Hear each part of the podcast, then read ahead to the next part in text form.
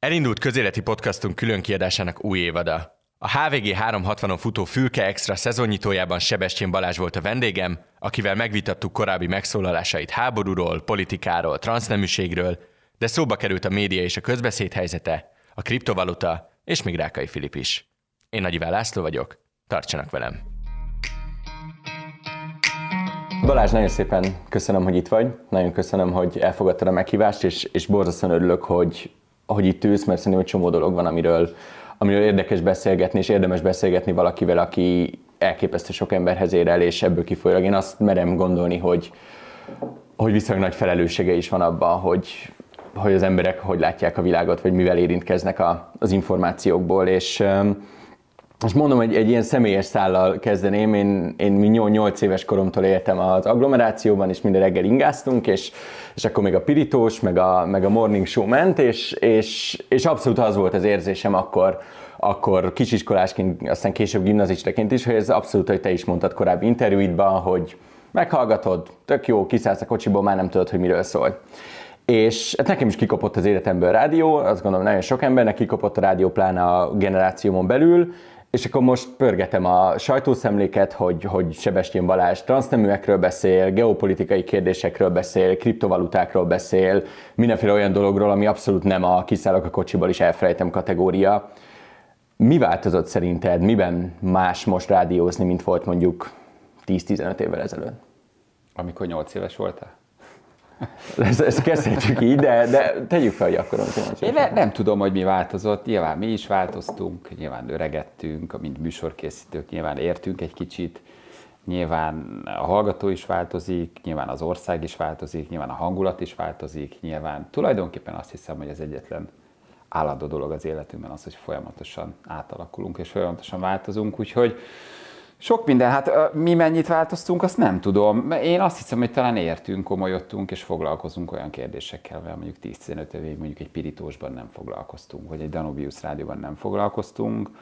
Meg hát azért nekünk műsorkészítőknek azért nagyon nehéz megtalálni a, ezt a fajta középutat, tudod, hogy azért szórakoztassál, és azért legyen egy kicsi rihíröhi, de azért néha adjál valamit, néha legyen komoly téma, néha azért. Tehát, hogy mindenki megtalálja azt, amiért szeretne rádiózni, ami a hangulatban van, amit tud ventilálni, ami éppen, ami éppen egy kicsit így nem is tudom, tud egy kicsit rágódni.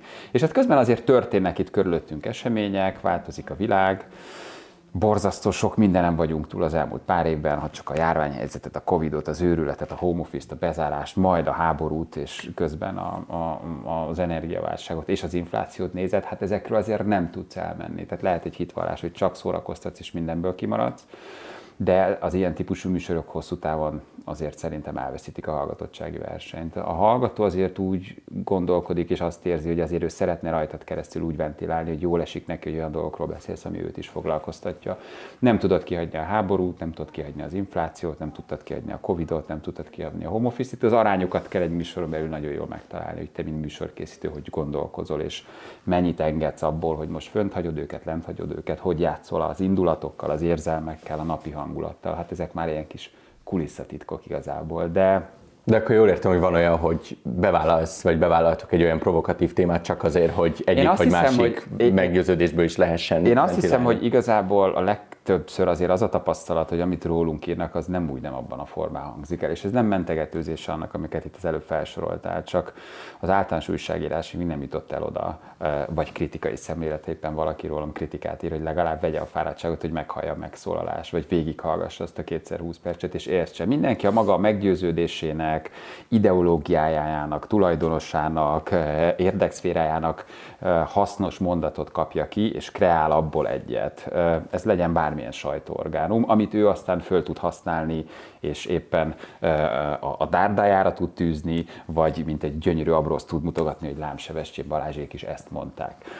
Aztán, ha meghallgatod a megszólást, akkor sokszor kiderül, hogy nem úgy mondtuk, nem azt mondtuk, nem én mondtam, ő mondta, tehát teljes a katyvasz, de ez nem baj. Ha, tehát, hogy én erre nem vagyok mérges, az általános szellemi szintet sajnálom egy kicsit elveszni, hogy mindenki még mindig csak a saját rendszerében tud gondolkodni, nem tudja az egészet összefüggésében értelmezni, csak rá akar marni egy mondatra, hogy önigazolja a saját létezését. Ez egy kicsit rossz. De nincs ezzel baj, ez volt akár a transzfób megszólás, ez volt a vasvillás megszólás, amit nem állítanék senki hátába vasvilát. Nem én mondtam, hogy beleállítanám. És nagyon pici a különbség, tudod, hogy Sebestyén Balázs vasvilát állít a hátába. Ez egy, ez, egy, ez egy nem szerencsés dolog, és nagyon rossz ennek az üzenet. Én nem ezt mondtam, csupán a Feri felvetett egy mondatot, hogy hát azért, ha egy panna lányom hazajönne, én sem örülnék.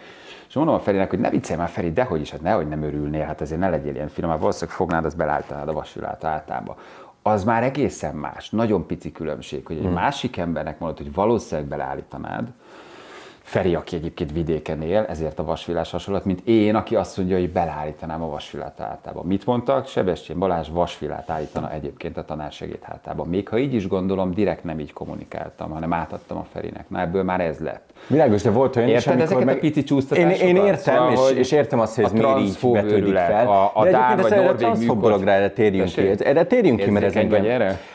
én, én azt gondolom, hogy... generációtok érzékeny erre. Lehet, hogy a generációnk érzékeny erre, de nekem az volt tényleg az érzésem, most én lehet, hogy nem mennék el addig, hogy erről publicisztikát írok, mert azt gondolom, hogy, hogy ez nem, nem az a téma, meg mondjuk hírorgánum vagyunk, más, más fókuszunk van, lehet, hogy ez minket nem úgy érdekel.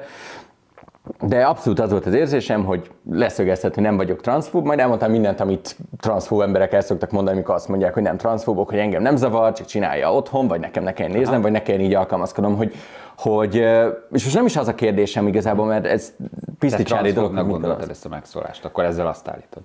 Én azt gondolom, kérdeztem. hogy és az, hogy, és hogyha az... nem is volt feltétlen igen. transzfóba cél, célod, tehát nem az volt, hogy ez az úszítás, mert van egy ilyen szegmens és a médiának, és ezt nem szabad elfelejteni, hogy van ebben, Igen. van egy úszítás, azért ragadós ez a téma. De mégiscsak behoztál egy olyan kérdést, Igen. ami, amiről nem vagyok róla meggyőződve, hogy, hogy van talán olyan értelme szükség erre, hogy miközben tényleg pont ebben, amit te mondtál ebben a csatározásban felvetődik, akkor van egy kisebbség, akivel így szórakozunk. Most nem az, hogy szórakozunk, vagy nevetünk rajta, de hogy be én, van dobva oda középre. Én vagyok az, aki szórakozom, és nem az, aki felküldi egyébként, és elesik a jégen. Mi célt szolgál az? Miért jó egy transzfób közösségnek, ha valaki elesik a jégen, és kinevetik az emberek? Milyen célt szolgál ez valójában a transzfóboknál? Mondd meg nekem. Én azt gondolom, hogy... meg, mi a célod? Tehát mi a cél ennek? Mi célt szolgál? Miért lesz jobb a transz? Mint a transzközösségnek. A transzközösségnek. A Mi célt szolgál ez, hogy valaki elesik a jégen és kinevetik? Mennyivel jobb a transzközösségnek egy ilyen eset után? Ezt az a baj, hogy egyikünk se tudja Csak megmondani. meg. Mind, de hogy, hogy kine, te, te, azon nevetsz, hogy elesik. Tehát te azon nevet, de, de, de bocsánat, te felmész és azon nevetsz, hogy, hogy elesik. És felhozott, hogy vicces, akármi, hogy izé, hosszú hajú férfi, nem tudom. Uh, de van, biztos, hogy vannak olyan közösségek, akik azt érzik, hogy basszus, én amúgy lelkileg ugyanígy érzem magam, és ne, ő nem azt látja, hogy valaki korcsázik és elesik, hanem hogy valaki megmutatja azt, hogy ez neki... Akik lelkileg ugyanígy éreznek, ők azt gondolják, hogy a legrosszabbat lesz a transzoknak, ha felküldünk valakit a jégre, aki nem tud korcsolyázni, és elesik és kinevetik. Semmiféle célt nem szolgál. Tudod, és ha te erről beszélsz, és csak kimered jelenteni azt, hogy nem vagyok transzfób, de akkor valaki megírja, hogy te transzfób vagy. De milyen állítás az, amivel te igazolni tudod, hogy én transzfób vagyok? Az az állításod, hogy én azt mondtam, hogy nem vagyok transzfób, de ez még nem igazi állítás, hogy felvettek egy olyan dolgot, hogy oda fölmegy valaki, aki nem tud korcsolyázni, és véleményem szerint csak azért van ott, mert transz, vagy fel megmerem azt kérdezni, hogy milyen valódi céllal viszi ez előre a transzok elfogadását, respektjét, társadalmi megítélését a felküldök egy láthatóan korcsolyázni nem tudó embert a, névre, a jégre, akit aztán mindenki igazából szívből kinevet. Én, én, én szerintem ez nagyon kontraproduktív. És ezt te elmondod adásba, és ennek adsz egy kellemes, könnyed, reggeli hangvételű párbeszédet, akkor utána mindenki azt mondja, hogy transzfób vagy. De amikor ezt a kérdést megkapja, hogy egyébként mi célt szolgál ez a transzoknál, arra viszont nem tud válaszolni. Na akkor most igazából ki mond igazat, ki nem mond igazat, ki mű felháborodik, és ki csúszik le úgy a transzfób csúszdán, hogy ez a megszólás egyébként nem volt transzfób. Szóval, hogy Miért hoztad be a témát? Én azért hoztam, mert, mert, mert, mert, mert ez, egy, ez, egy, szeg, ez egy marginális téma. Szerintem nem marginális. Szerintem nem marginális. Tehát ez a, ez a téma, ez nagyon nem marginális. Ahogy azt is elmondtam, hogy azt sem tartom jó ötletnek, csak tudod, mindig ilyenkor, amikor érveket támasztasz alá, akkor valaki a saját retorikájával azonosulva téged felhasznál. De, de, de van azért ebben az egész genderőrületben egy számúra is nagyon fura dolog. Mit érted genderőrület én azt értem például, hogy amikor nem tudom, a hölgyeim, uraim megszólalást el kell vetni, mert az valakit zavar, akkor én azt furának tartom, amikor évezredes szerepekkel, sztereotípiákkal, nemi szerepekkel kell azért leszámolnom, és nem mondhatom többet, hogy hölgyeim, uraim, vagy kell uh, uh, uh, eltörölnöm ezt valamilyen járaton, repülőn, vagy akár megszólítás, mert eddig évezredekig hittünk ebben, és akkor ezt azt mondjuk, hogy hát rendben van, de akkor ezt most már ne használjuk, mert valakit sért, meséből vegyük ki dolgokat, vagy írjunk át, vagy, vagy, vagy évszázados szerzőknek a könyveit változtassuk meg, akkor én, én, nem, én nem biztos, hogy ezt jó iránynak látom. Én nem gondolom, hogy ez szolgál bármilyen valódi cél. Tehát bárki, mindenki úgy él és olyan testben, lélekben, ahogy szeretne, de attól nekem az évezredes szerepeimet, hagyományaimat, kulturális dolgaimat ne kelljen átírni és megváltoztatni. Szerintem és pont ezért gondolom azt, hogy ha tudnánk békében együtt élni, és az emberi tudat erre hajlandó lenne, amire valójában nem vagyunk hajlandók, a tudat nem így működik, akkor nem megváltoztatni akarná, nem eltörölni akarná, csak azt mondja, hogy én is vagyok, foglalkozzunk veled, de igazából sokszor azt érzem, hogy őket zavarja bizonyos dolog, ami megszólításunkban. Ez egy nagyon egyszerű példa, de értened kell.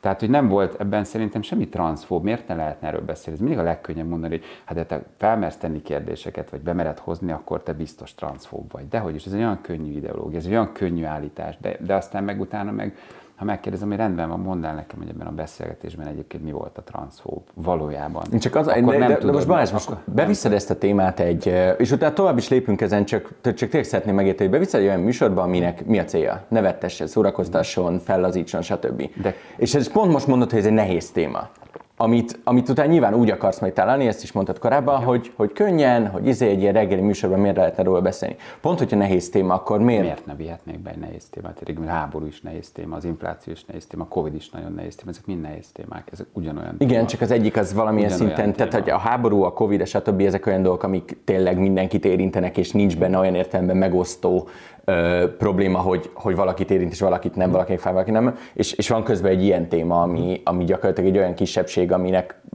főműsoridőbe kerül a, a, a saját önmegvalósítás vagy, vagy érzései azért, mert, mert erről lehet úgy beszélgetni. Uh-huh. Én nem tudom, hát ha te szerkesztesz egy műsort, akkor azt majd oda nem fogod bevinni, mi azért úgy érezzük, hogy ennek ott helye van. Ha látsz egy ilyet egy európai korcsolya, európai műkorcsolya, nem tudom, megnyitóján, akkor azt miért ne hozhatnád be, miért, miért nem mondhatnád el, hogy egyet értesz ezzel a dologgal, vagy nem értesz egyet. Hát ezt látják ugyanúgy az emberek, és ugyanúgy van véleményük róla, ugyanúgy ventilálják. Igen, csak hogyan látják? Tehát ez nem az, hogy az olimpiai megnyitón volt ez, meg a VB döntőn volt Aha. ez, hanem volt egy kiemelt, tehát hogy tehát szerintem nem Aha, tudom hány ember nézte élőben a finn műkorcsolyagálát. Te láttad ezt a filmet? Láttam ezt Neked a mi volt erről a vélemény? Nem tudna hidegebbe hagyni a műkorcsolya. Csak Nem, maga a megnyitó, hogy ott ő esett. De ez, ez az izém, hogy, hogy... Mit gondolsz róla ott, hogy elesett, hogy próbált fölállni, hogy belekapaszkodott az ászlóba, mit gondolsz róla? Én abszolút ezt az egész kérdés, amiről most beszélünk, és, és én ezek, ezt, most... de ezt mondod, de okay, meg fogom magyarázni, hogy, hogy én ezt egy ilyen utilitariánus módon nézem meg, hogyha nekem kisebb lépés az, hogy, hogy neki jobb legyen, Igen akkor miért ne tegyen meg ezt a kisebb lépést, hogy neki jobb legyen. Hogyha nekem kisebb lépés végignézni és nem hőbörögni rajta, és neki meg fontos, uh-huh. akkor én miért azt mondjak gondolod, hogy hőbörögtünk? Én azt gondolom, hogy felhoztatok egy olyan témát, ami, ami céltáblává tesz valakit. Hőbörögtünk, vagy felhoztunk egy témát? Én lehet, hogy az előbbi felé konvergálna a dolog, amit uh-huh. én, én legalábbis úgy éreztem, ezt meghallgattam ezt az adást. Meghallgattam. Aha. Tehát hőbörögtünk és felhoztuk. Oké. Okay. Menjünk tovább, és van még tényleg, amit ezzel is kezdte, előbb beszélgettünk, hogy, hogy uh, még az adás előtt, hogy, hogy, hogy feljönnek dolgok a sajtóban abból, ami a műsorban elhangzik. Um, és volt egy ilyen is, ez, egy, ez, ez, ez, ez tényleg nagyon nem régi idézet, hogy, uh, hogy az elmúlt 50 évben több vér szárad Amerika lelkén, mint az oroszokén. Most eltekintve attól, hogy mi volt ennek a sajtó visszhangja, ezt, ezt tényleg így gondolod? Ez most egy történelmi elemzés lesz akkor? Nem, csak kíváncsi vagyok, hogy, nagyon, hogy ez, ez meggyőződés, egy... vagy ez az, én elmondom az A pólust, a Feriék elmondják a B pólust, és majd a hallgató eldönti. Valójában igen, ez egy nagyon jól leosztott dolog azért. Amire mondom az A pólust, azonnal ott van a, Jani a B pólus, aki egyébként ebben vitatkozik. Egy reggeli műsornak az a feladata, hogy megosztó legyen, egy reggeli műsornak az a feladata, hogy több pólus megszólaljon benne, a rezonóőrök mindig szembe menve a, a a vezető műsorvezetővel vitatkozzanak vele.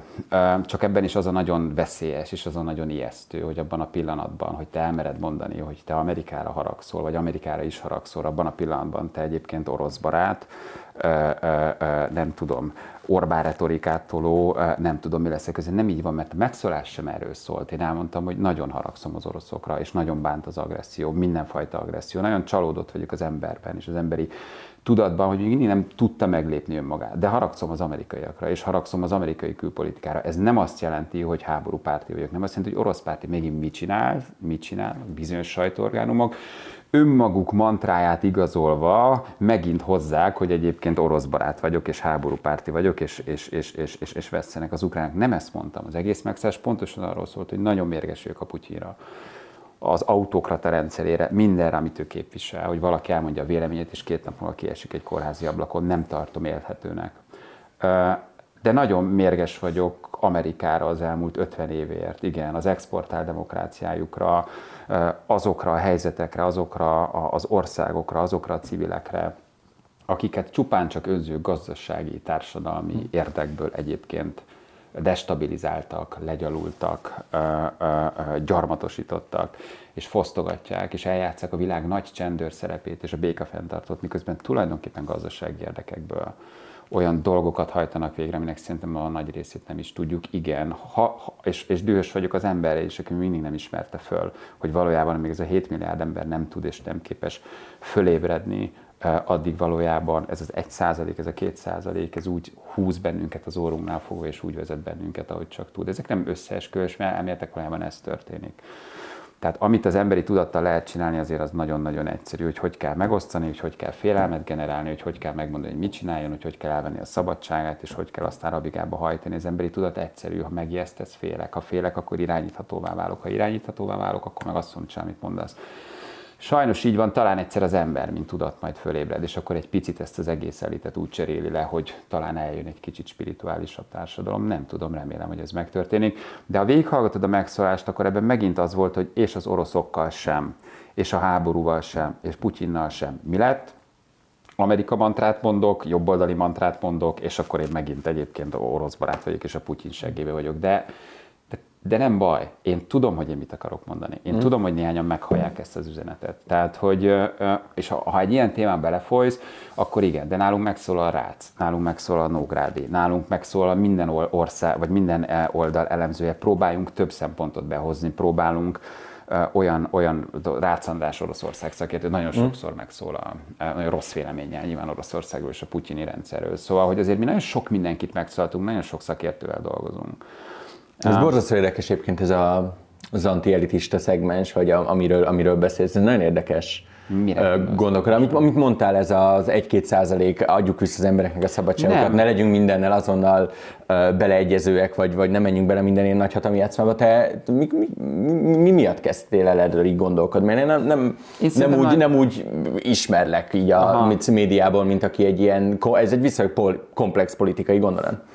Hát nem tudom, nézd onnantól kezdve, hogy az ember valóban egy kicsit érik, vagy idősödik, nyilván egy kicsit elkezdi jobban meglátni, hogy mi történik a világban. Ha foglalkozol az emberrel, ha, ha, ha dolgozol a saját tudatodon, ha megismered az emberi tudatot, a tudat manipulálhatóságát és félelemben tartását, és az ebből való felébredés lehetőségét, akkor tudod, hogy, hogy, hogy milyen butácskák vagyunk, hogy valójában mindig valamilyen hit és eszperendszernek felülve tesszük le önként a saját elveinket és szabadságunkat. De ez nem egy durva összeesülés elmélet, az egy százalék, aki irányítja a világot, de igen, ha megnézed, hogy milyen üzlet a háború, ha megnézed, hogy ez mennyi dollár termel, hogy ez, hogy ez hogy lehet előrevinni, és ahhoz milyen konfliktusokat kell generálni, hogy ez, hogy miért akarják eltörölni a bitcoint, hogy mit hozott a decentralizáltság, hogy itt milyen erők küzdenek, milyen erők ellen, akkor azért látod, hogy valójában mi történik. Látod, érted a dollár szerepét, megérted, hogy miért jött létre, mi a petrodollár, hogy jött létre, mi van a dollár mögött, mi nincs a dollár mögött. Ezek fontos dolgok. Én a háborúra bizniszként tekintek, de azt gondolom, hogy az embereknek előbb-utóbb mondom eljut a tudatáig, hogy nem hagyjuk. Itt nem akar 7 milliárd ember háborúzni, nem akar 8 milliárd ember háborúzni. Akkor hány százalék, aki valójában akar, mennyit profitál ezen, hogy hergel bele országokat, és hogy hergel bele nációkat, népeket abba, hogy fogjatok fegyvert, miért? Hát azért ezt tudjuk, hogy... Most nem akarok geopolitikai elemezni, ezt már leszögeztem, de hogy, de hogy, de hogy, hogy, hogy, hogy lehet, hogy, hogy kihergelte bele kit ebbe a konfliktusba? Mert azért gyakorlatilag minden szakavatott ember, aki, aki figyeli az orosz politikát, az, az arról árulkodik, hogy, a, hogy az alacsony elfogadottsági százalékai Putyinnak és a nyugatnak a gyenge reakciója korábbi terjeszkedésre, az az, ami igazából itt felbátorította az orosz rezsimet, és nem az, hogy, hogy kilökte két kézzel Ukrajnát feléjük, hogy, hogy ebből utána pénzt szerezzen. Hát nézd, én sem gondolom magam sem geopolitikai elemzőnek, sem történésznek. Ha hallgathatod te az Ungvárit sokáig olvashatod, nézheted a Rácz András videóit, hallgathatod, meghallgathatsz nagy geopolitikai elemzőket, nagy országoktól. Ezért mindenki nagyon sok mindent állít, de azért én azt hiszem, hogy ami történik, azért az valójában tényleg leginkább a nyugat és az orosz, orosz harc legkevésbé szól Ukrajnáról, ha látod, hogy mi történt a Majdanon, hogy történt, milyen események vezettek oda, ha megérted, hogy közben a NATO bővítéssel mi volt a baj az oroszoknak, hogy közben az oroszoknak milyen világhatalmi törekvéseik vannak. Hát ez, ez szerintem ez egyszerű geopolitika. Mi hétköznapi emberek nem tudom, hogy ennek hány százalékát értjük meg és látjuk. Hát nem is akarok én ilyen nagyon nagy elemző lenni. Nagyon sok impulzus ér minket, nagyon sok embert hallgatunk meg.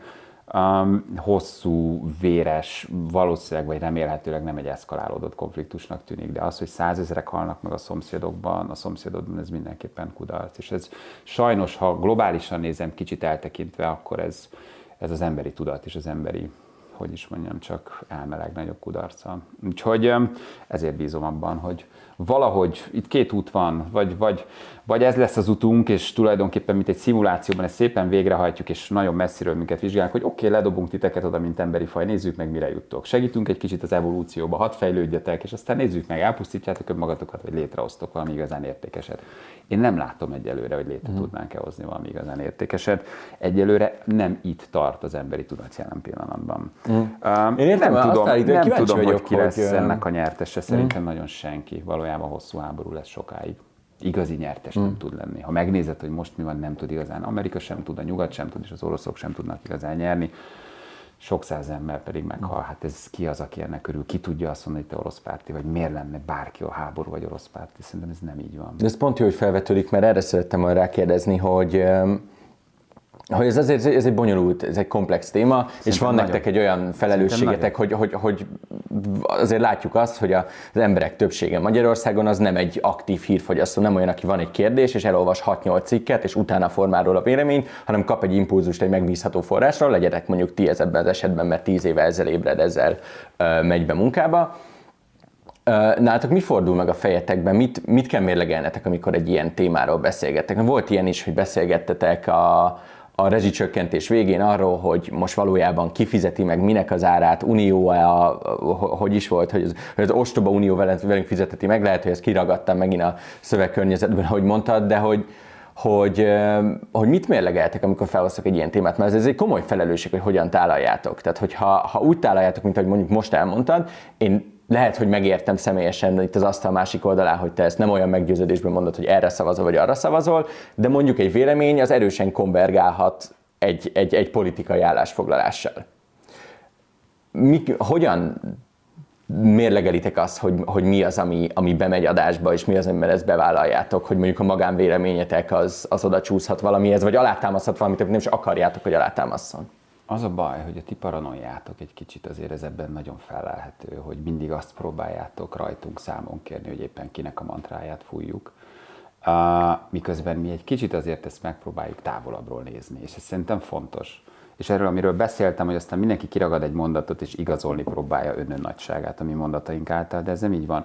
Hogy tudunk, hogy tudunk mi hitelesek lenni szakértőkkel, uh, uh, uh, megszólalókkal, fizikai, docens, fizikai tudom, egyetemi docensekkel, atomtudósokkal, külpolitikai szakértőkkel, biztonságpolitikai szakértőkkel, bár a biztonságpolitikai szakértők között is azért vannak ilyen vagy olyan mantrát fújók elvileg. Sokfajta arccal, sokfajta szakértőkkel, sokfajta geopolitikai elemzővel, sokfajta pénzügyi szakértővel. Tehát, hogy minél színesebb, minél, minél hosszabb a lista, annál szerintem, annál sokoldalúbb a tájékoztatás. Aztán kiki, mindenki valósága meggyőződését a hite szerint hiszi el. Ugye az emberek már nem is, hogy is mondjam, csak Hát szóval, hogy hogy csinálják, ma már nem úgy van, hogy te csak úgy nézel valamit, hanem tudod, hogy azt kell nézned, mert az azt adja, amit téged igazol. Úgyhogy én nem tudom, mi a sokszínűségünkben hiszünk, mi nem vagyunk megmondó emberek, mi nem beszélünk úgy mindenről, hogy mindent tudunk, hanem, hanem megpróbálunk olyan arcokat, olyan, olyan embereket behozni, akikről azt gondolják, hogy okosabbak nálunk. És hogy közben azért ebbe belecsúszik egy-egy magánvélemény, vagy beszélgetünk arról, amit látunk, az meg, az meg szerintem teljesen természetes, de attól, mert te ezzel vagy azzal a retorikával azonosulsz, vagy éppen ugyanazt mondod, nem le, attól még miért ne lehetne neked ugyanaz a véleményed, anélkül, hogy te bármelyik szekérnek a táborát akarnád nyomni. Csak akik rólunk azt általában cikket vagy kritikát írnak, csak egy nagyon szűk perspektívában tudják ezt nézni, és mindig ezt akarják igazolni, na most rajta kaptunk benneteket, hogy éppen a Fidesz szekerét, na most rajta kaptunk benneteket, hogy éppen nem tudom, az ellenzék szekerét tudjátok. Hát figyelj, mi annyi tulajdonos alatt dolgoztunk, annyi uh, uh, uh, politikai berendeződésben, annyi tulajdonosváltással, annyi harcot néztünk még a fejünk fölött, hogy mi már, mi már mindenkinek kellett, hogy dolgozzunk, és mi már mindenkinek a, a fenekében voltunk, vagy éppen, vagy éppen toltuk a szekerét. Tehát ez egy, ez egy megszokott dolog szerintem. És van, amiben óvatosabbak vagytok az elmúlt 10-12 évben, vagy mondjuk legyen 8 évben, nagyon érzékeny, korábban? Nagyon érzékeny világ lett, igen. Tehát ez az egész túltolt érzékenység, ami van, ez bennünket is óvatosságra int. Mindenki nagyon érzékeny, mindenki nagyon meg akar sértődni, mindenki nagyon hangsúlyozni akarja a saját, hogy is mondjam csak, nem tudom, valahova tartozását, alig várja, hogy egy kicsit megsörtéthessen. Tudod, ilyen világban éltünk.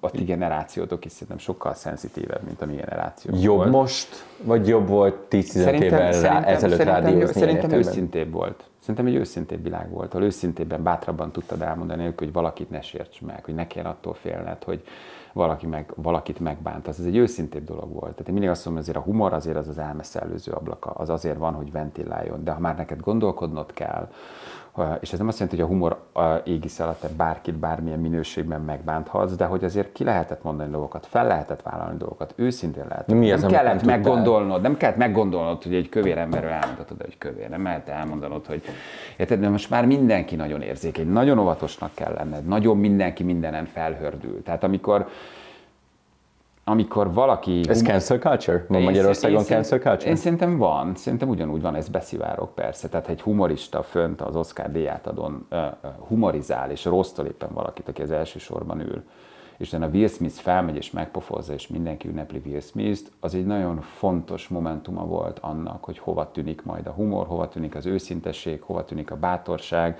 hova tűnik az a nyíltság, ami egyébként oda vezet, hogy egy sokkal őszintébb társadalomban élünk. Most lehet, hogy eljátszuk, hogy mennyire őszinték vagyunk, de egyébként semmi másról nem lesz, csak baromi sok elfolytásunk, baromi sok olyan élethelyzet, amikor nem tudunk ventilálni, nem tudunk egy jót röhögni, nem tudjuk elmondani, és csak úgy kimondani magunkból, és jól elfolytjuk. Semmilyen szinten nem lett ez egy őszintébb világ. Egy álérzékeny világ lett, ami viszont megöli az őszintességet és a humort. Úgyhogy igen, és aztán persze Will Smith, nem tudom, számon kérték, hogy miért csinálta ezt, de szerintem az egy ikonikus jelenete volt annak, hogy mi történik azzal, aki humorizál, mi történik azzal, aki kimond valamit. Hát ez, hogy fölmegyünk a színpadra és megpofozzuk. Szerintem ez egy nagyon szomorú jelenség, és egy nagyon rossz irányba viszi. Akár a rádiózást, akár a szókimondást, akár a, a, az őszintességet. Szóval nem tudom, most egy ilyen világot élünk, hát majd lehet, hogy visszajön az a régi világ. A Pedritós kolumbiai kisgyerek egy celeb vagy az elment volna 15 évvel ezelőtt szerinted? 15 évvel ezelőtt. Vagy 20 évvel, vagy tehát mondjuk azt, hogy amikor azt érzékeled, hogy láthatóan érzékenyebbek lettek az emberek. Mondjuk 2008-ban elment volna ez a poén. Szerintem simán. És baj, hogy most nem ment el? Hogy nem ment el ez a poén? Szerinted mi, mi történt ott, vagy te hogy látod? Én azt gondolom, hogy ami ott történt, az, az mindenképpen megalázó. Én értem, hogy mi volt a cél, és értem, hogy mi a humor forrása. Mi volt benne az igazán megalázó? Az, hogy a gyerek kiszolgáltatott helyzetben volt. Nem tudta, hogy mire mond igen. Tessék? Ő egy színész volt. De behozol egy kiszolgáltatott helyzetet, és humorosnak állítod, ez, és ez, ez nem volt feltüntetve, hogy ez egy ilyen... volt. Mit, mit gyárt a televízió szerinted?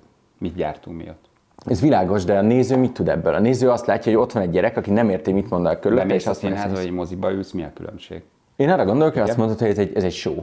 Hát Itt mindannyian egy felveszünk egy, egy, egy tévéműsor. Igen. Hát egy tévéműsorban persze, hát egy tévéműsorban. Miben különbözöl te a kamerán kívül és a kamerám? Vagy kamera előtt?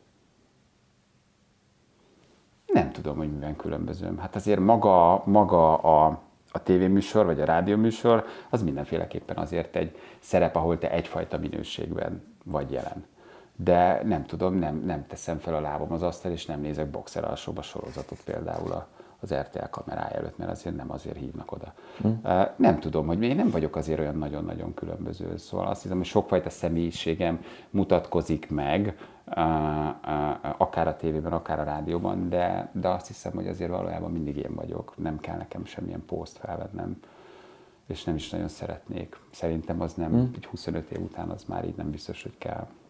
És téged egy-egy ilyen sztori, most ezt nagyjából le is zárhatjuk, átbeszéltük ezeket a témákat, mert kíváncsi voltam rá célra. Volt egy csomó dolog, amire mondjuk nemrég történt, és nem hallottam a te álláspontodat, most hallottuk a te álláspontodat. Téged személyesen hogyan érintenek az ilyen ügyek? Tehát gondolkozol-e ezen utána, olvasol-e kommenteket, vagy, vagy ez megtörténik és el tud engedni? Melyikre gondolsz most pontosan? Most bármilyen olyan ügy, hogy Sebestyén Balázs mondott valamit, Aha. ezután akár a média, akár ilyen oldalról, akár olyan oldalról megrugdossa, hogy beszédtéma lesz az a rádiós műsor, amit te is az eperségként hivatkoztál, hogy meghallgatod, megiszod, kidobod. Igen, igen, igen. Ezt te hogy éled meg? Uh, figyelj, ennyi után azért ehhez az ember hozzászokik. Tehát, hogy uh, mi már amikor kimondjuk, tudjuk, hogy nagyjából mi lesz belőle.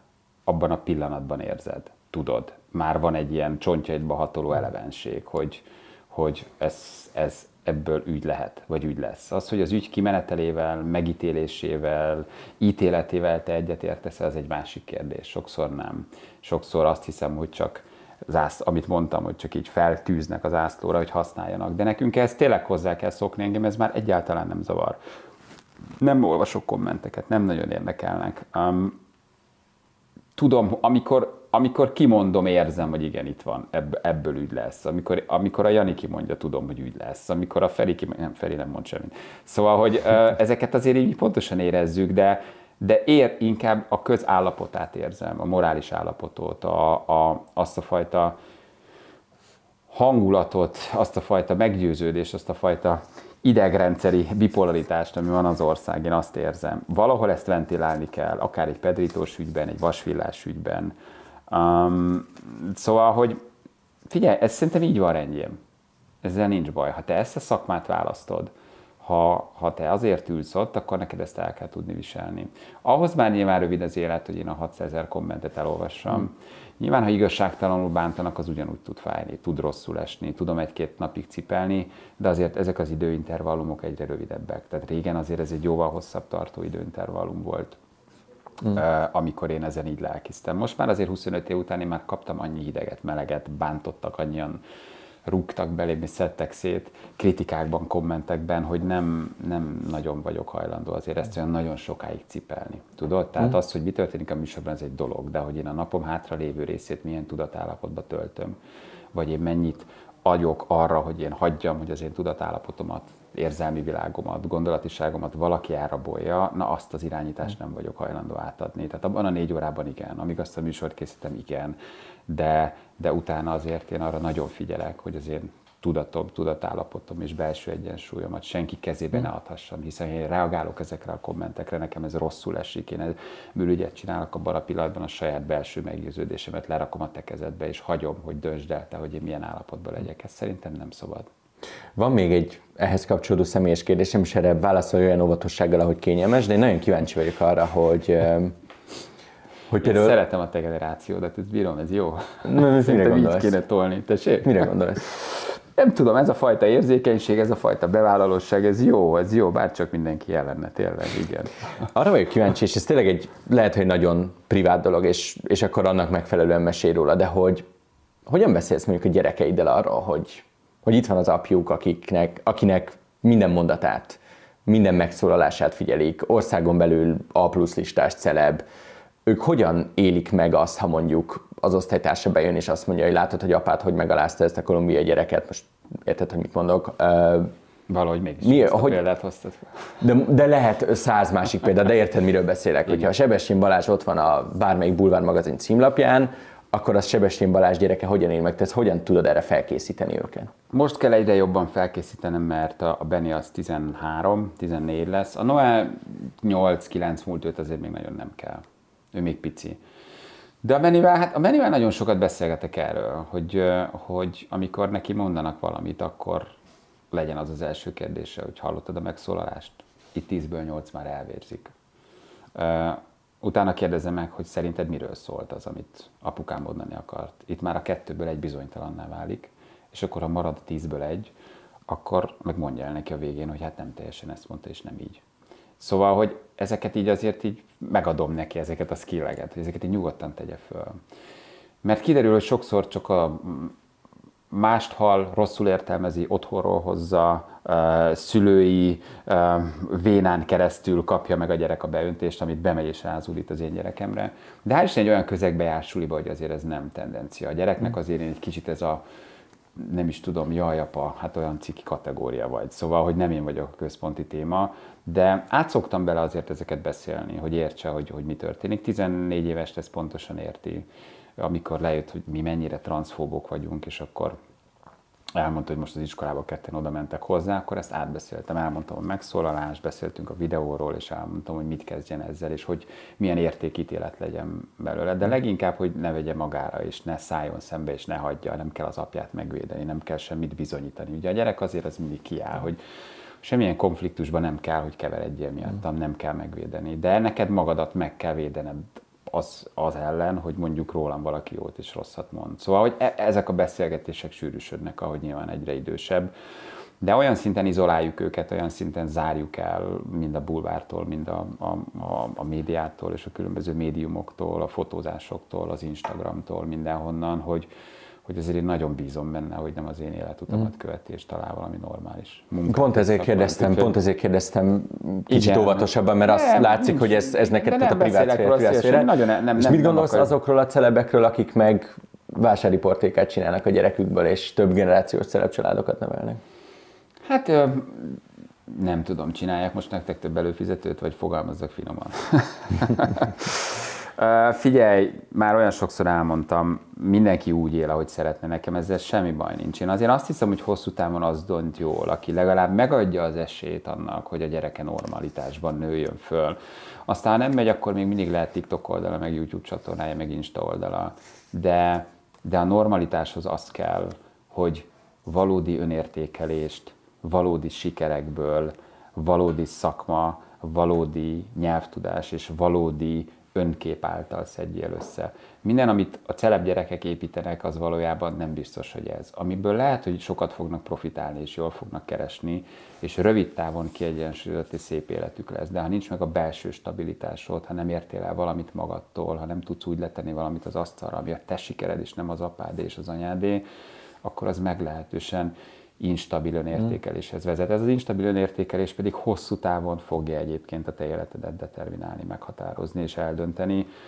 Lépjen arra később, ha szeretne, de nézze meg, mire képes először önerőből. Mi ezt az utat választottuk, szerintem ez a jobb út, de senkit nem ítélek el. Lehet, hogy aztán egy csomó sztár gyereke tök boldog lesz, és egy poszttal keres 400 ezer forintot, és elmondja majd, hogy nem tudom, XY porszívóval porszívózom nem baj, csak szerintem először így mérd meg a gyereket, mérje meg magát, próbáljon meg lábra állni, és akkor utána nem megy, akkor még mindig. Mm. Úgyhogy én nagyon, mi nagyon arra tereljük őket, hogy valami olyan dolgot csináljanak, ami, ami nem ez, és valódi, talán lehet mondani, hogy valódi értéken, valódi önértékelésen, valódi önvalón alapul, és nem egy hamis dolgon, ami a Facebook, az Instagram, mm. mert azért az egy nagyon cudarvilág. Ez nagyon jó hogy feljött, mert én szerettem hogy kicsit beszéljünk a, a te karrieredről, meg arról, hogy a média hogyan változott körülötted abban a 25 évben, mióta, mióta téged ismernek ebben az országban.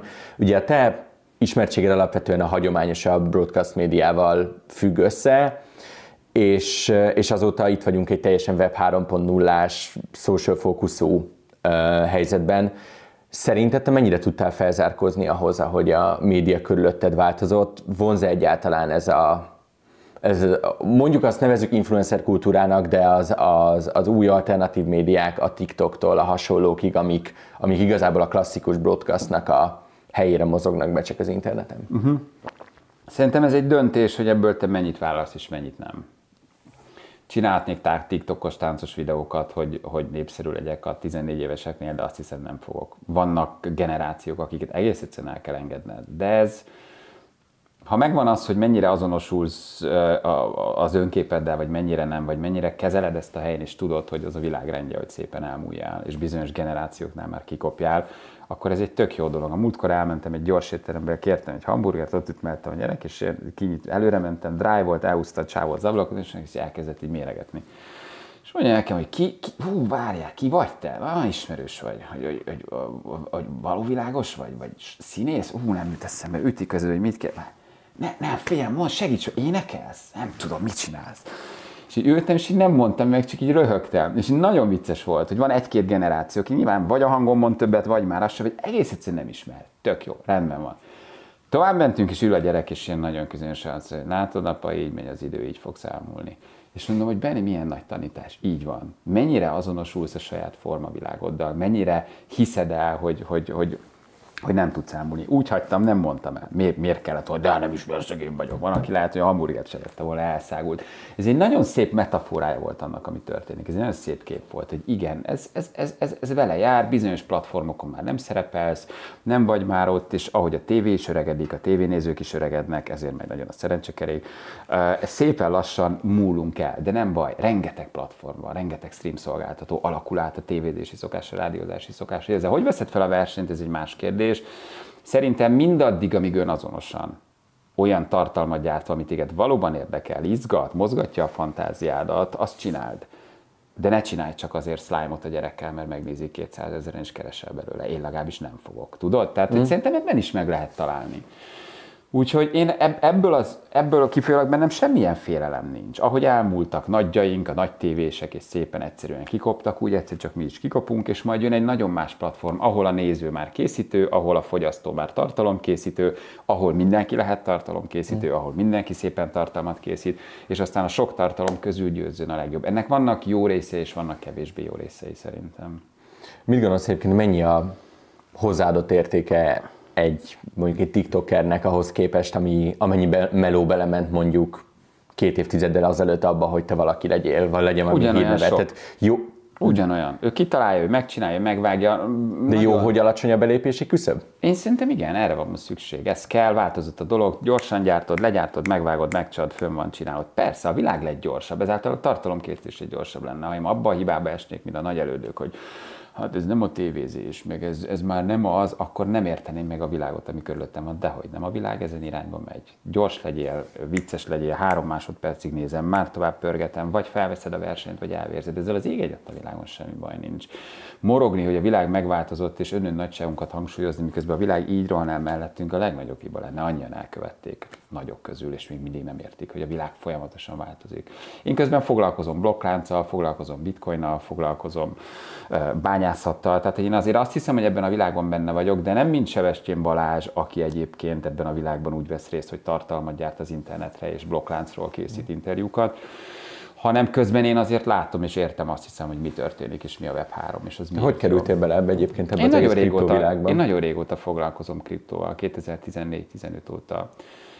Tudtam, hogy forradalmi ahogy elkezdtem róla hallani, tudtam, hogy ez valami egészen univerzális dolog. Minden porcikámban éreztem, hogy, hogy a bitcoin és a bitcoin mögött ami van, és az egésznek a létrejötte, és ahogy ez megszületett, ez valami nagyon forradalmi dolog, és amit visszaad az embereknek, és ahogy ez az egész decentralizáltság majd szépen beköltözik, és az összes szerződésünket, munkánkat, applikációnkat, ügyintézésünket majd áttesszük, megértjük, és blokkláncol használjuk, és használjuk a Web3-at, ez nagyon szép, és nagyon tetszik, akik most lesajnálják, nagyon tetszik, akik nem értik, röhögök, ha azt mondják, hogy piramisjáték, de ezt én imádom. Szóval, hmm. hogy ez, ez volt a sorsa a repülésnek, ez volt a sorsa az internetnek, bűnözők és prostituáltak és kábítószerkesték. Értjük, igen, persze, vannak nagy véráldozatok, de közben maga a bitcoin azért az egy nagyon nagy, nagyon nagy forradalma az emberiségnek, amit visszaad, amit megkapunk, ha értjük majd. Most még csak 1 százalék, 10 év múlva 10 százalék, 50 év múlva ugyanúgy fogjuk használni, nem is 50 év múlva tíz év múlva, ha már most megnézed, hogy a fiatal generáció egyébként Revoluton hogy adja, veszi, milyen tokeneket, hogy csinál, mennyire keresi, érti, tárolja, akkor azért ez gyönyörű. Én szerintem ez nagyon klassz. El tudnád magyarázni egy mondatban, hogy miről szól a kriptovalutázás? A, a kriptovalutázás vagy a blokklánc, mert ugye a kettő nem ugyanaz, mit szeretnél. A kriptovalut... Ebben a sorrendben. Én szerintem maga a decentralizáltság az a jövő. Az, hogy nem adod át a személyes adataidat, hogy a pénzed valóban a tiéd, és nincs egy közvetítő intézmény, ahol te azon keresztül ezt futtatod át, hanem köztem és közted van egy olyan tranzakció, ami úgy de- decentralizáltság, hogy ezt senki nem tudja felülbírálni, meghamisítani, beleszólni, elvenni, manipulálni. Az innentől kezdve gyönyörű, hogy hogyan hagyok ki biztosítókat, bankokat, minden mást ezen a platformon, se nem meghamisítható, se nem feltörhető, de miért? Mert validálni kell és már meg tudták valamisítani, be tudták volna dönteni, de nem tudják, mert mindenki, aki ebben részt vesz, validálja a tranzakciót.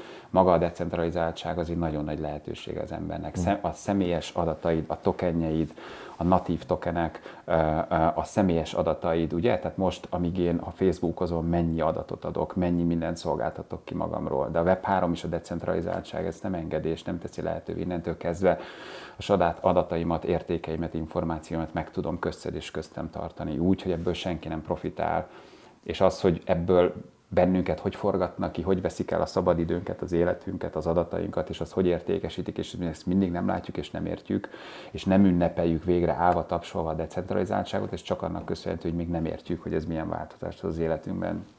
De szerintem egy olyan változást, amit most azért így ez az egész őrület egy kicsit így elvett és meglopott tőlünk. Úgyhogy én nagyon szeretem, aztán persze vannak centralizált kriptovaluták, vannak nagy centralizált kriptotősdék, amik bedőlnek, de ott sem a kriptó a rossz, ott sem a decentralizált rendszer a rossz. Ott is az ember, az emberi ego, az emberi tudat, ami keresni akar, és rosszul használom föl a pénzedet, és eljátszom, vagy további befektetésekbe rakom. És akkor mindenki azt mondja, látod, milyen a bitcoin?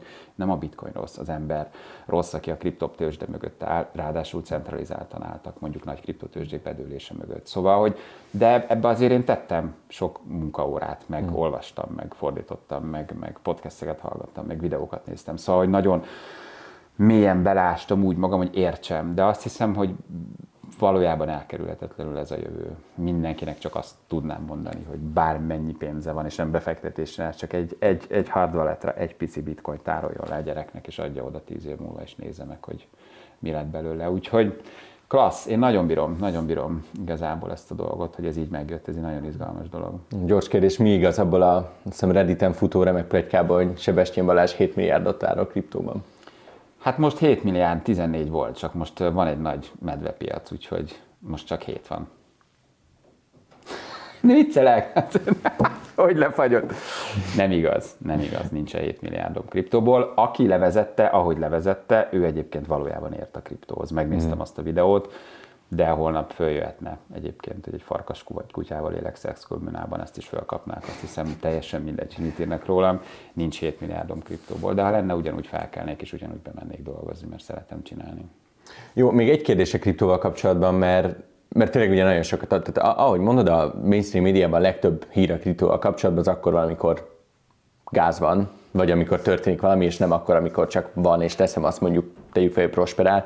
Um, nem érzed úgy néha, hogy, hogy te ebben régóta benne vagy, te ezt érted, te ebben mozogsz és biztonságban mozogsz, de, de hogy akár rizikókat állíthatsz be csábítónak olyanoknak, akik nem ennyire elmélyültek, csak gyorsan akarnak pénzt szerezni, és ebbe belevágnak valami olyanba, amit nem értenek igazán, csak mert egy hiteles média személyiségnél azt olvasták, hogy ez király?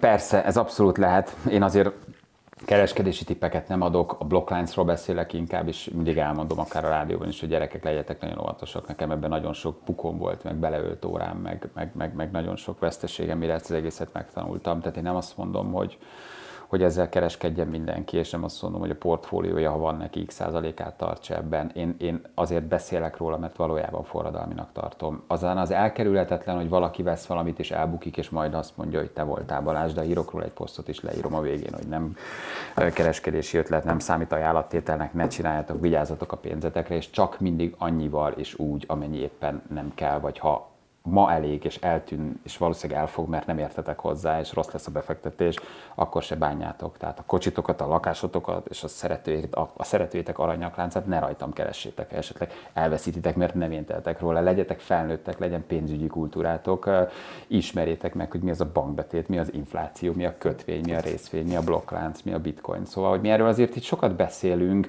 aztán ez kiki a maga szintjén, értelmi szintjén, pénzügyi tudásán hozza le, és aztán használja ezt. De azért hál' Isten még így nem ültek a házam előtt, hogy miattad vesztettem el a kocsimat, mert bitcoint vettem belőle. Úgyhogy persze, ez fontos, de nem tudjuk azért az összes szemszöget mindig mérlegelni, hogy jaj, akkor semmiről nem tudnánk beszélni. Erről azért nem, erről azért nem, itt ennek a tyúkszemére lépünk, akkor ő bitcoin fog vásárolni és engem fog anyázni, mi ennél azért ezt egy kicsit nagyobb flóban toljuk, és biztonsággal beszélünk róla, aztán döntsön mindenki belátása szerint. Te saját magad kezeled a social médiádon?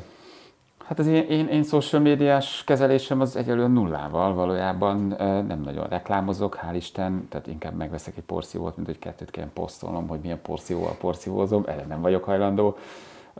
Néha posztolok az Instára, meg néha kiteszek egy-kettőt a Facebookra. Hát azok az influencerek, akik ebből azért jól keresnek, nem engem használnak arra, hogy megtanulják, hogy ezt hogy kell. És akkor most finoman voltam önkritikus magammal szemben. Persze, nincs ügynökség, nem, nem, nem, nem adok el semmilyen felületet. Van egy autós cég, akivel együtt dolgozom, egyébként nagyon nem voltam hajlandó beállni a sorba, de ez is egy döntés, hogy, hogy bármire van szükségem, tök szívesen megveszem, csak ne kelljen egy Daikin klíma előtt üldögélnem, hogy jaj, de jó hideg van most a lakásban, mert a Daikin klíma annyira lehűtötte, inkább megölöm magam. Ugye beszéltünk egy csomót arról, hogy, hogy milyen a közbeszéd, hogy mennyire teszem azt, távol vagyunk egymástól Magyarországon belül. Te miből merítesz ahhoz, hogy minden reggel részt vegyél ebben a közbeszédben. Most nem azt mondom, hogy bármilyen oldalról, csak hogy, hogy, hogy, mert hogy én azt, azt gondolom, hogy te sem úgy kezd fel minden nap, hogy, hogy felvillanyoz, amit magad körül látsz. Mi, mi kell ahhoz, hogy te tényleg másfél évtizede beül minden reggel, és rádióz, és ott legyél reggel hattól, és, és, és pozitív legyél, és úgy ülj ott, hogy azt a Sebestyén Balázs kapják, aki, aki ökörködik és nevet, nevet a kollégáival, és nem azt, aki felkelt, elolvasta a híreket, és azt mondta, hogy na hagyjuk ezt az egészen. Hagyjuk, hagyjuk a franc. Néha már kicsit így érzem. És hagyjuk a francba az egészet, elég volt. Tényleg. És ez, ez részben azért van, amilyen mentális és morális állapotban vagyunk. De közben meg egy kicsit cserbehagyásnak élném meg, hogy nem lehet, mert akkor győz a, győz a rossz kedv, győz a negativitás, győz az, hogy, hogy itt tényleg semminek semmi értelme. Nyilván sokszor engem is nyomaszt az a helyzet, amilyen állapotban van az ország, meg amilyen állapotban vagyunk mentálisan, morálisan, milyen kondicionáltsággal megyünk neki egy napnak.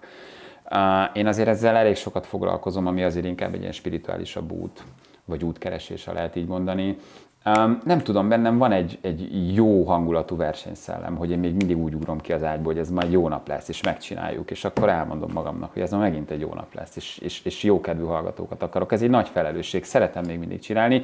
Nyilván sokszor az ember elfárad attól, amilyen körülmények érik, de, de, de, de van egy motiváció, hogy azért nagyon sokan szeretnek, nagyon sok embernek mi vagyunk a reggeli kávé, és írják, és szeretnek, és érzelmi viszonyban vannak vagyunk a hallgatóink. Egészen megdöbbent, hogy eltűnünk egy hét szabira, és, milyen érzelmeket váltunk ki, vagy ha valamelyikünkkel valami történik. Azért ez közben nagyon sokat ad, tudod, és én is ventilálok, én is egy csomó magánélet és minden más dolgot ott tudok magamból kiventilálni, csak azzal, hogy flóba vagyok, és amikor azt mondják, hogy a színésznek, ha meghal valaki, aznap este a legjobb a színpadon, mi is akkor vagyunk a legjobbak, amikor közben nagyon nagy érzelmi drámákon és magánéleti dolgokon megyünk keresztül. Szóval, hogy azért ennek van egy nagyon klassz flója, nagyon nagy tömegekhez szólsz, nagyon szeretnek, nagyon jó, amit csinálunk, nagyon sok embernek tényleg olyan állapotban van az élete, és úgy él, és annyira bele van szomorodva, keseredve a hétköznapokban, hogy az a két-három-négy óra jelenti neki azt, hogy tud egy kicsit röhögni, tud egy kicsit kikapcsolni. Nem tényleg, mint egy színházi előadás. Hogy én miből merítek? Én ezt inkább a saját magánéletemből merítem. Merítem ezt lelki gyakorlatokból, bringázásból, erdőből, természetjárásból, leg, legkevésbé a hírekből. Tehát nem az én, az én eltökéltségemet, azért az én belső egyensúlyom hozza. Ha ez megbillenne, és ebből végleg kibillennék, akkor valószínűleg abba hagynám, vagy leállnék vele, de tudom magam annyira visszatölteni, hogy, hogy még úgy üljek be reggel. De ha több olyan nap lesz egy hétköznap, amikor már úgy megyek be, hogy nem, és utána és minek kelek föl, akkor abba fogom hagyni. Mennyi van még benne? Magában a rádiózásban? Mondjuk azt, hogy rádiózásban a reggeli rádióban minden Én szerintem a reggeli rádiózás az fura módon sokkal kevésbé fragmentálódott és esett szét és változott meg, mint mondjuk a televíziós iparág. Ott van egy valódi lelki kötöttség. Ez az egész, hogy, hogy hang vagy, és sok embernek ott vagy a fülében, és ettől valahogy az egész viszonyotok nagyon intimé változik. Ez érdekes módon nem ölte meg a Spotify, a zeneletöltések, nem mentek az emberek szanaszét, nekik ez fix. Nagyon sok kutatás van, hogy, hogy reggel igen, kell nekünk a személy, a personality, az az ember, aki ott van, és az a fajta személyiség, és őt akarom, és mindegy. Jó, aztán már napközben megyek szana szét, más rádió, Spotify letöltök, de az, az a reggel kell. Így ebben a formában, ebben bármennyi lehet. Fura nem fárad el, fura módon jók az adatok, fura szeretjük, ez attól függ, hogy ebben, ebben a három emberben mennyi van, nem a hallgatótól tök máshogy mozog, mint a tévés piac. Nagyon más, nagyon érdekes, hogy, hogy mennyivel lojálisabbak a hallgatók reggel mondjuk egy rádióműsorban, mint mondjuk egy tévécsatornához vagy egy műsorhoz. Azon látszik, hogy az kanibalizálva van. Ami a tévésiparágban történik, az valami egészen más. Úgyhogy Mi- mi- Mit érzem, mi az a változás, vagy mi az a, a stream, trend, szolgál, a stream szolgáltatók, a különböző platformok, a, a, a tévé öregedése, a, a, a vidék és a főváros különbsége, a gondolkodás, az iskolázottság, a, a, a státusz, nagyon sok minden függ, hogy kinek hány előfizetése van, kinek van még hány platformja, és hova fizet elő, és mennyi pénzt költ, az, az, az, az, az, az RTL-t néz, vagy TV2-t, a 100-120 csatorna, a lineáris, amellé még rengeteg tartalomszolgáltatás, amellé még az okostelefon, hogy már kicsit ezt is nézem, de azt is nézem, de elkapcsolok, a figyelemzavar, hogy már nem úgy tudok tévézni, nem tudok olyan hosszú ideig belemerülni egy tévéműsorba. Tehát maga tényleg a, a, az internet, az okostelefonok, a tévés stream szolgáltatók azért, azért nagyon átalakították a piacot. A rádiós piac valahogy fura módon egy kicsit így örökérvényűbb tud maradni, a lojalitás miatt azt hiszem. És tévével kapcsolatban még az is, arra is kíváncsi lennék, hogy, hogy azért egyre kevesebbet vagy képernyő. Ritkábban vezetsz műsorokat, mint mondjuk tíz évvel ezelőtt. Mi alapján választasz valamit? Most mi alapján vágsz bele most valamibe, vagy sem? Van, amivel óvatosabb vagy, vagy tanultál különböző műsorokból, hogy ez jó volt, ez nem volt jó. Mi alapján döntesz úgy, hogy te most csinálsz egy évadot valamiből, vagy sem? Hát ebből a szempontból én baromi hálás vagyok az RTL-nek, mert, mert abban a helyzetben vagyok, hogy szinte tényleg eldönthetem, hogy mit szeretnék és mit nem. Nem tudom, ezt mivel érdemeltem ki, vagy ezt meddig tűrik el, vagy nézik el nekem, de valahogy ez így kialakult, hogy 10-ből 8-szor egyből Istenes Bencéhez irányítom Kolosi Pétert. De nem tudom, ez már csak egy ilyen meggyőződés, ez egy ilyen hullám, amin így ülök, és ha jön egy olyan műsor, szívesen megcsinálom, de de ha meg már nem szeretném megcsinálni, akkor azt mondom, hogy nem. Ez egyébként most fura módon megint, azért tavaly három műsort csináltam. Volt egy nyerőpáros, volt egy celeb vagyok, Kolumbiából közben forgattunk streamre, gyertek át, ott, tehát például tavaly évem az elég sűrű volt, a fiú RTL-es műsorvezetők közül, nincs belőlük sok, eh, én dolgoztam például a legtöbbet, tehát azért vagyok én képernyőn, idén is csinálok ezt, azt, de vagyok abban a szerencsés helyzetben, és ez tényleg egy ilyen nagyon állás helyzet, hogy, hogy, hogy válogathatok és el tudom dönteni. Talán az embernek van is annyi rutinja, meg már azért csökken ez a fajta képernyőészség, hogy most akkor minden áron él legyek. Hát ha tudom, akkor tényleg lepasszolom, csak azért, hogy többet lássam a gyerekeimet. De van valami, ami érdekel, vagy amit szeretek csinálni, akkor azt meg azért elvállalom. De ez már régen nem az a minden áron én csinálom, és hadd legyek képernyőn című történet. Tehát az az a, az a Balázs azért az már régen elmúlt. Jó, itt az adás végéhez közeledünk, és egy kis játékot, topikot, rovatot hagytam meg itt a végére. Felsorolok néhány embert, akikkel korábban dolgoztál, vagy forgattál együtt, és arra kérlek, hogy értékeld az ő munkásságukat és a De miért akarsz nekem még velük. 23 címlapot? Bárkiről bármit mondani, holnap mert- nő beszólt, sebes, és tudod mi van? Beszólt. Tehát nincs más szinonimátok, csak a beszólt. A, a beszólt. Tehát én már ilyenkor azon kattogok, hogy már tudod ebből, hogy nektek nagyon Már jó. írom a headline-t. Nektek nagyon jó, még két előfizető 360-ra. De, de, de én mit nyerek belőle, ha tényleg őszintén elmondom? Semmit. Tudod mit? Holnap az beszólt, megalázta, bántotta, úgyhogy csak jókat fog mondani. Mondd az első fél. Megmondom ezt úgy, hogy ne tudjatok plusz előfizetőt behozni ebből. Jó? El tudom neked Most figyeljük, mondani. hogy a, ezt, ezt kinézek a kamerába, hogyha még idáig is nézi Ennél a unalmas- 360 előfizető, most ajándékozzon a gyerekének és a nagymamának is egy ilyen. Tehát ennél unalmasabban nem fogom tudni elmondani, hogy egy darab plusz előfizetőtök ne legyen. Nem, csak viccelek, csak tudod, én már ezzel Értem. agyből látom. Értem, nem, egyből látom, meg hogy őszintén mondjam el, akkor gyerek, ígyünk egy vizet, tök őszintén el fogom. Hogy mondjam el őszintén, mikor holnap négy sajtóorgánum abból fog élni, hogy hú, de őszintén elmondtam a HVG 360-nak, mit nyertem belőle, nem is magunknak adunk egyébként kaját ezzel, hogy őszintén szerintem a HVG olvasó az nem... Mindig eh, idéznek, mindig nem, esik a, idéznek. na- nem esik ki a nadrágjából attól, hogy Sebestyén Balázs mit gondol Nagy Feróról, de most mégis erre leszek kíváncsi, tehát hogy Hát egy HVG 360 előfizető az már semmiből nem esik ki. igen. Na jó, szóval egy, a Nagy Feróval ugye az X-faktorban dolgoztatok együtt, ő vele mit, mi volt a Egy, tapasztalat? egy édes, kiváló ember, egy olyan cukipofa, hogy ez valami fantasztikus. Hát a Feró, tényleg imádom. Igen? És a Rákai Filipről is tudod ezt mondani? De most miért pont a Filipet kérdezed? Kit kérdeznek Milyen tipikus, szerinted? milyen tipikus, unalmas, közhelyes, Jó, 360-as bocs, kérdés. a Filip, júj, júj, igen, de- Ja, Istenem! El tudnék mondani nyolc nevet a listádról. Rákai Filip? Mm. Figyelj, Filip, Filip, Filip, segíts egy kicsit. Ki ő? Filip. Kálmán. Kálmán. Kálmánnal ezer éve nem beszéltem, már még valamikor együtt dolgoztunk a Zene TV-be. Figyelgetem, figyelgetem. Vágó István? Vágó István, Vágó István. Hát szerintem, ja, csak egy szóval kell válaszolni. Nem egy szóval, ja. nem, kíváncsi vagyok, Én hogy, hogy milyen én- volt velük együtt dolgozni, milyen emberek úgy, amik, ahogy mi nem látjuk őket mondjuk tévénézőként például. Uh, én őt a halálba kergettem szerintem a spirituális meggyőződéseimben, mindig elmondtam, hogy szerintem ő mi volt az előző életében. Ez, ez, ez, ez, ez nem egyszer feldolgozhatatlan volt neki. És együtt fogadtuk a pókerarcokat, ment föl a lépcsőn, és mindig, hogy ment föl a lépcsőn, már be a szedbe egy perc oldás, még elmondtam, hogy szerintem te mi voltál István, és ettől így láttam, hogy a szakála így kicsit lefordul. Velem ő nagyon normális volt. Negyed annyit nem tudtam, és nem is fogok tudni, mint ő, de soha nem éreztette, hogy, hogy, hogy, hogy micsoda lexikális különbség van kettő között. Úgyhogy én rá tényleg hálával gondolok. Azért ott egy nagy generációváltás történt.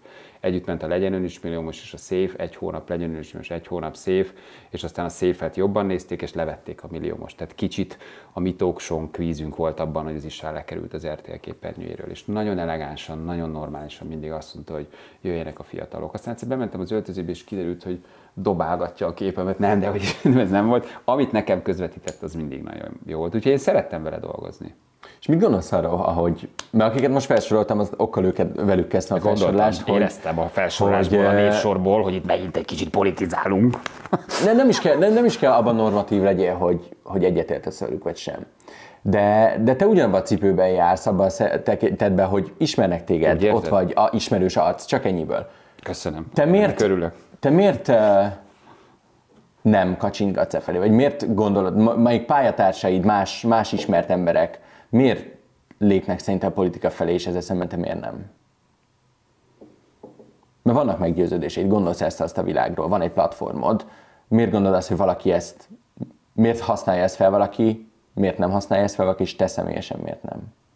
Hát azt, hogy ők miért használják, tudod, ez baromi nehéz megmondani, hogy ebben milyen érdekeltség van. De engem önmagában a politika egy nagyon szűk mesdjének gondolom, ahol nagyon, nagyon, hogy is mondjam csak, hát hogy, szóval most azt mondom, hogy hogy rossz a hangulat, hát nem is tudok mit mondani erre. Nagyon olyan platform, ami engem egyáltalán nem érdekel. Borzasztó, kicsinyes, borzasztó pitjáner közeg, ahol egyszerű ostoba hatalomvágyból küzdenek emberek, a másikat egyébként befogott füllel lekaszabolva és meg se halva. Én nagyon nem erre megyek, engem az ilyen típusú hatalom nem érdekel. Tehát, hogy ebben nekem nincs addikció. Em, A politika azt hiszem, hogy azért ez valamilyen szinten a hatalom addikciója, ez egyáltalán nem érdekel. Á, Az, hogy, a, hogy, em, hogy emberként te hogyan fejlődsz, és mit csinálsz a tudatoddal, és egyáltalán hogyan váltod be azt a minőséget, amire jöttél, az sokkal jobban. Azt viszont a politika egyáltalán nem szolgálja. Úgyhogy innentől kezdve nekem nincs dolgom a politikával, remélem a politikának se velem. Soha nem fog politizálni, nem is akarok.